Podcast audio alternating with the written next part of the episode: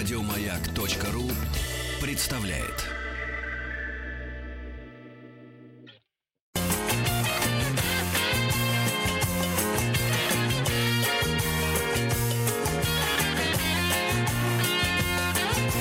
Вахтанг Махарадзе и Павел Картаев. Поговорим о важной части нашего восприятия мира. Мы поговорим про обоняние и про обонятельные рецепторы. На связи у нас микробиолог Евгений Плисов. Евгений, добрый день. Здравствуйте. Коллеги, коллеги, добрый день. Добрый, добрый. Добрый, день, Евгений. очень приятно. Да, давайте начнем с того, что такое обаяние и где же у нас находятся все эти э, вот э, обонятельные рецепторы. Ну, э, мы начнем э, вот что. Вообще, зачем нам нужно все это дело и зачем вообще природа все это дело придумала? Ну, просто мы привыкли воспринимать обоняние как некое вот некую дополнительную способность там почувствовать плохо пахнет, неплохо пахнет, да, это обычно так, знаете, вот если не задумываться над этим. Но на самом Да. деле обоняние появилось куда раньше, чем зрение и другие там способы восприятия, потому что это буквально эм, э, попытка, а точнее способ там, э, любого организма э, определять свое местоположение в этом мире и что вокруг происходит с помощью химических молекул, которые вокруг находятся. Поэтому всякие бактерии, амебы, э, не знаю, всякая инфузория, туфелька, грибы и так далее, они все как-то обоняют этот мир. У них нет глаз, у них нет каких-нибудь там сильных тактильных чувств, но они все это дело чуют. Вот вы идете по лесу, вас гриб чует. Вы нет, вы его нет, а он вас да. А него же носа таких- нет. А, ну, носа-то нет, а всякие э, клетки, которые воспринимают окружающую действительность, там, с помощью, например, хемотаксиса, ну, то есть способа там, какого-нибудь живого существа расти по направлению к источнику, там, допустим, какого-то химического сигнала. Собственно, хемотаксисом обладают и бактерии, и амебы, и кого- кто хотите. Капните бактериям какой-нибудь, там, которых, которые подвижны, которые там жгутики имеют, какой-нибудь а, немножко сахара в одну из э, частей колбы, и они все радостно туда плывут, будут э, счастливо этот сахарок кушать. Или наоборот, если вы капнете какую-нибудь там другую, по-моему, спорагиновую кислоту, э, капали, или спорагин, просто аминокислоту, они такие, нет, и уплывали. Вот, очень забавно, можно дрессировать собственных бактерий.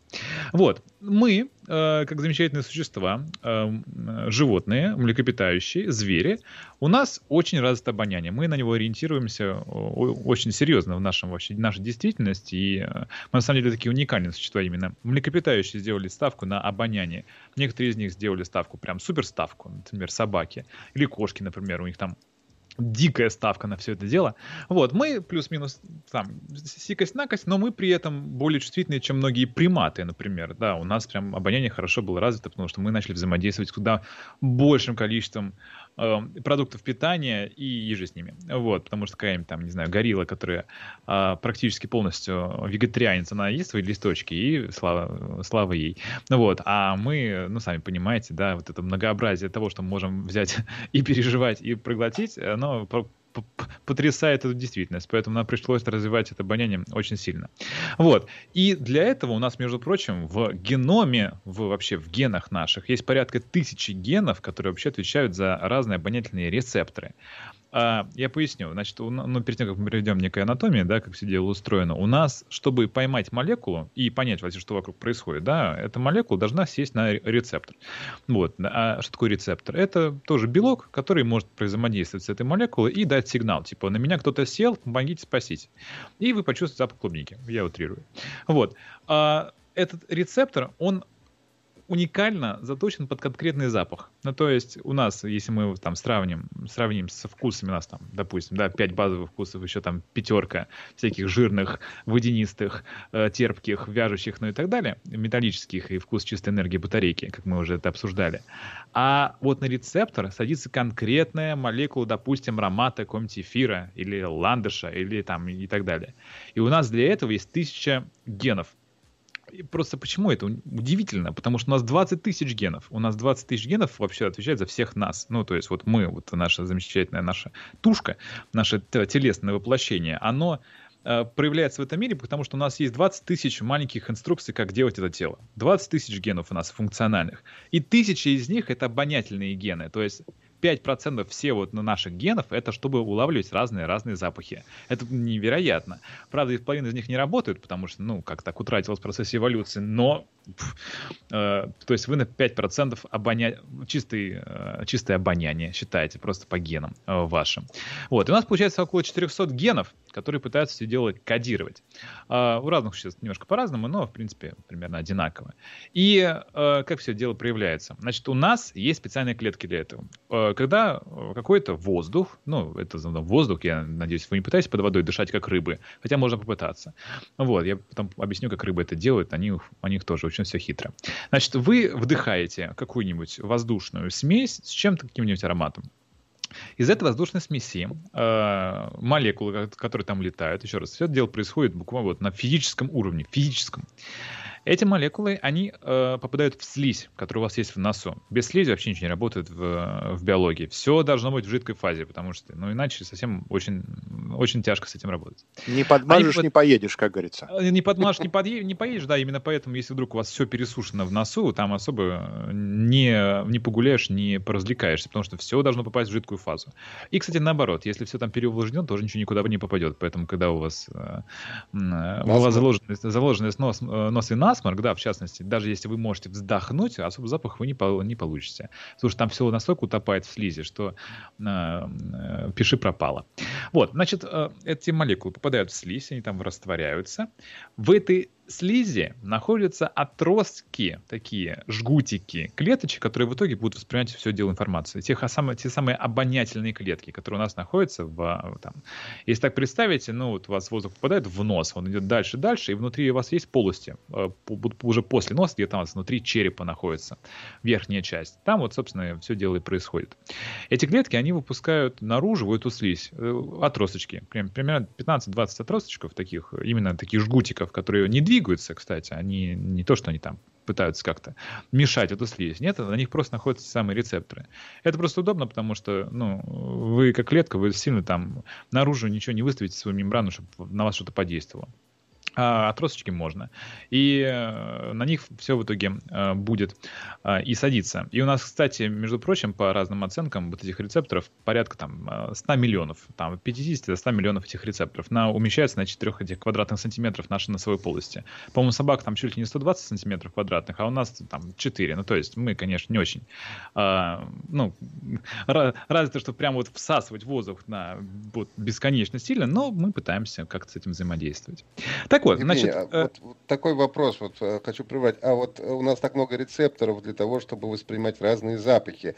А вообще выделяются какое-то, ну, не знаю, классическое количество запахов, сколько их существует, основных какие-то классификации? Там 10 а, запахов, а, вот. Я поясню. Вот 10 раньше... запахов страсти. Раньше было, когда люди пытались с этим разобраться, они выделяли 7, по-моему. Я сейчас, если не помню, 7 главных ароматов. Это, по-моему, мятный аромат, камфорный, мускусный, ну и какие там еще. Ну, то есть 7 базовых ароматов, которые в итоге ведут все это многообразие. Просто когда мы начали копаться и буквально по клеточкам разбирать всю эту систему, оказалось, что у нас запахов порядка там... Э, ну, я ссылаюсь на книгу Боба Холмса «Вкус. Э, наука о самом неизведанном чувстве».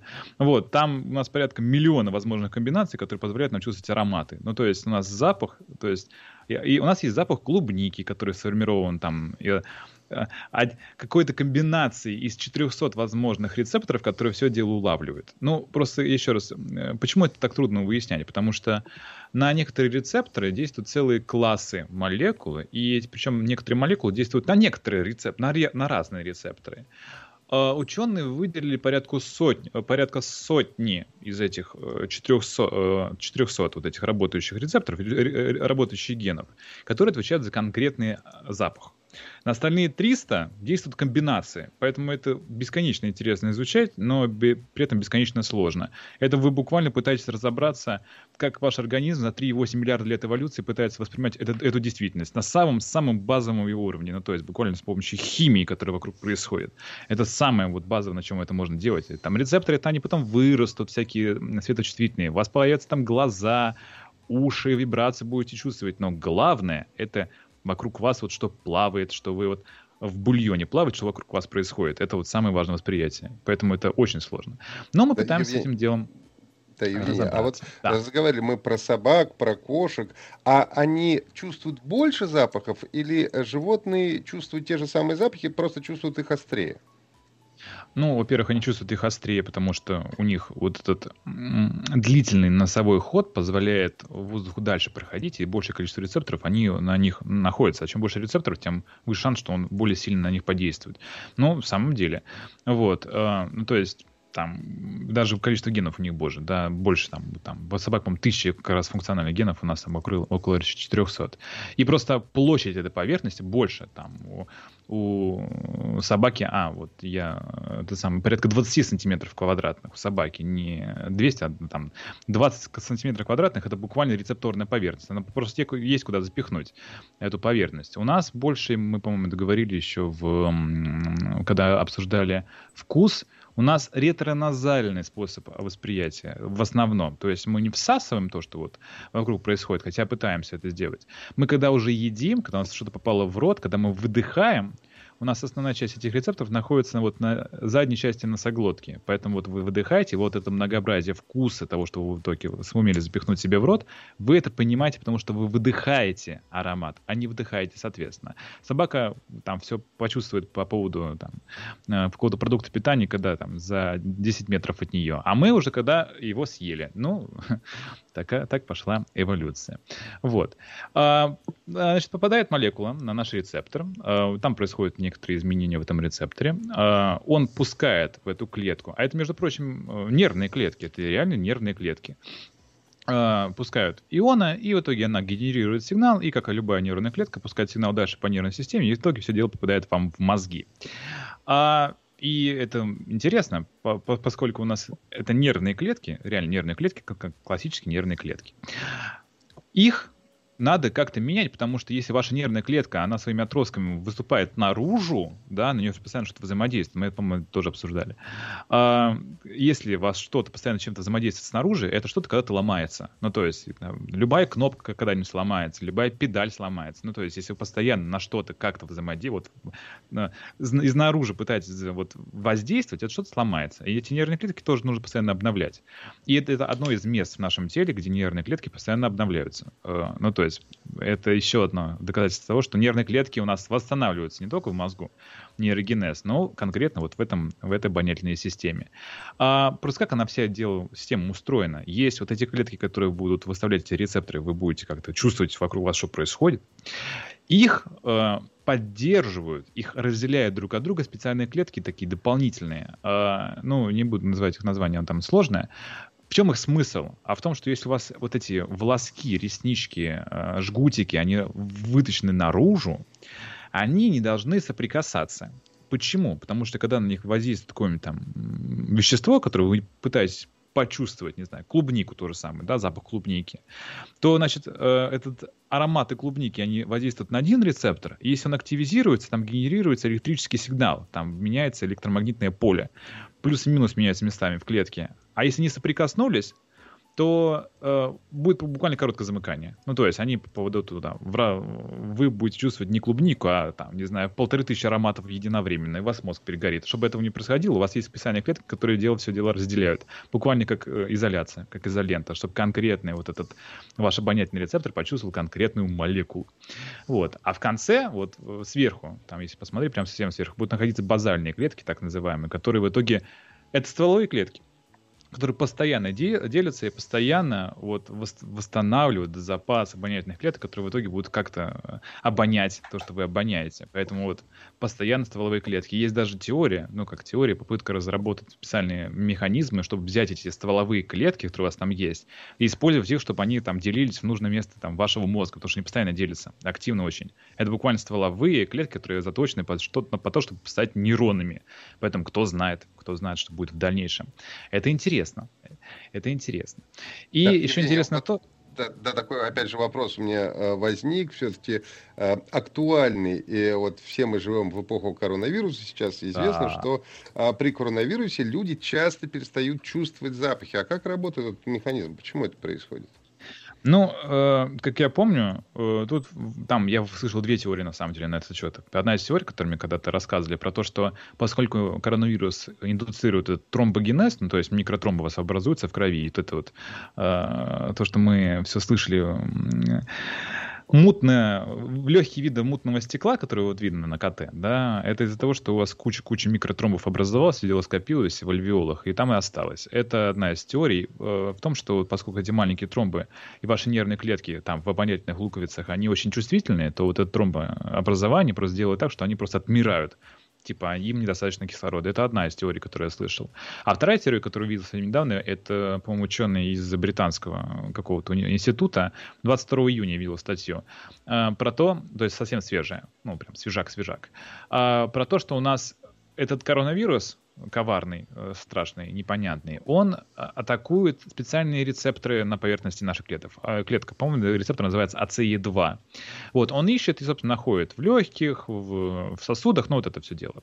А поскольку у нас этот рецептор АЦЕ2 есть на этих самых клетках, которые вот поддерживают эти нейроны, помните, я говорил, да, только что, чтобы они не соприкасались, чтобы они там питались и так далее. Вот, все это дело атакует, атакуется напрямую коронавирусом, коронавирус их поражает, в том числе он может прям напрямую напрямую поражать э, нервные клетки, те самые обонятельных рецепторов, нервная система все дело атакует, все дело воспаляет, соответственно, выполнять свою функцию не может. Это просто, ну, э, короче, если сокращать. Это потому, что на наших обонятельных клетках и клетках-спутниках этих клеток есть рецепторы, на которые действует коронавирус. Он их поражает. А где поразился коронавирус, там есть иммунная система. Все дело воспаляется, все дело восстанавливается. К сожалению, судя по статьям, которые я видел, эм, у некоторых людей э, это идет необратимо. Ну, то есть э, долгосрочно могут изменения ваших вот этих и там, луковиц обонятельных, и клеток, которые в итоге из нее выходят. Поэтому будьте аккуратны. Если можете не болеть коронавирусом, не болейте. Вот, это э, серьезная штука. Но еще маленький нюанс, да, если все-таки вы не переболели, переболели, восстановились, вы можете свой запах, ну, свое обоняние натренировать. Ну, то есть у нас на самом деле обоняние очень серьезное. И поэтому все вот эти эм, все грани запаха с тренировкой можете реально более сильно отличать. У вас буквально будут новые нейроны расти, у вас будет просто тренироваться часть мозга, которая за это отвечает, вы реально будете более обонятельный человек. Поэтому вот это вот грани вкуса, это можно тренироваться. В сомелье не рождаются, ну, чаще всего, сомелье становятся.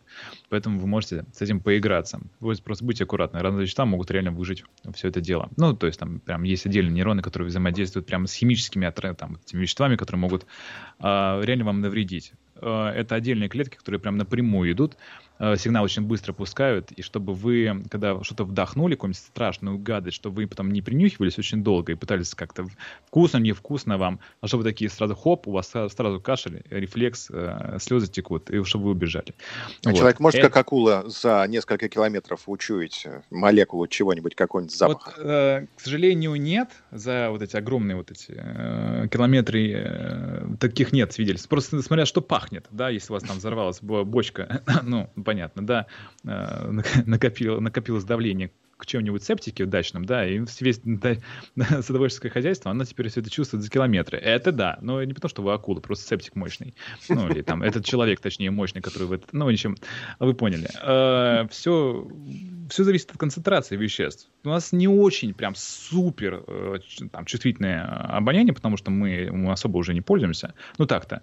Э, потому что в основном обоняние у животных играет роль общение и взаимодействие — это все феромоны. Вот есть специальный орган, вомероназальный он называется.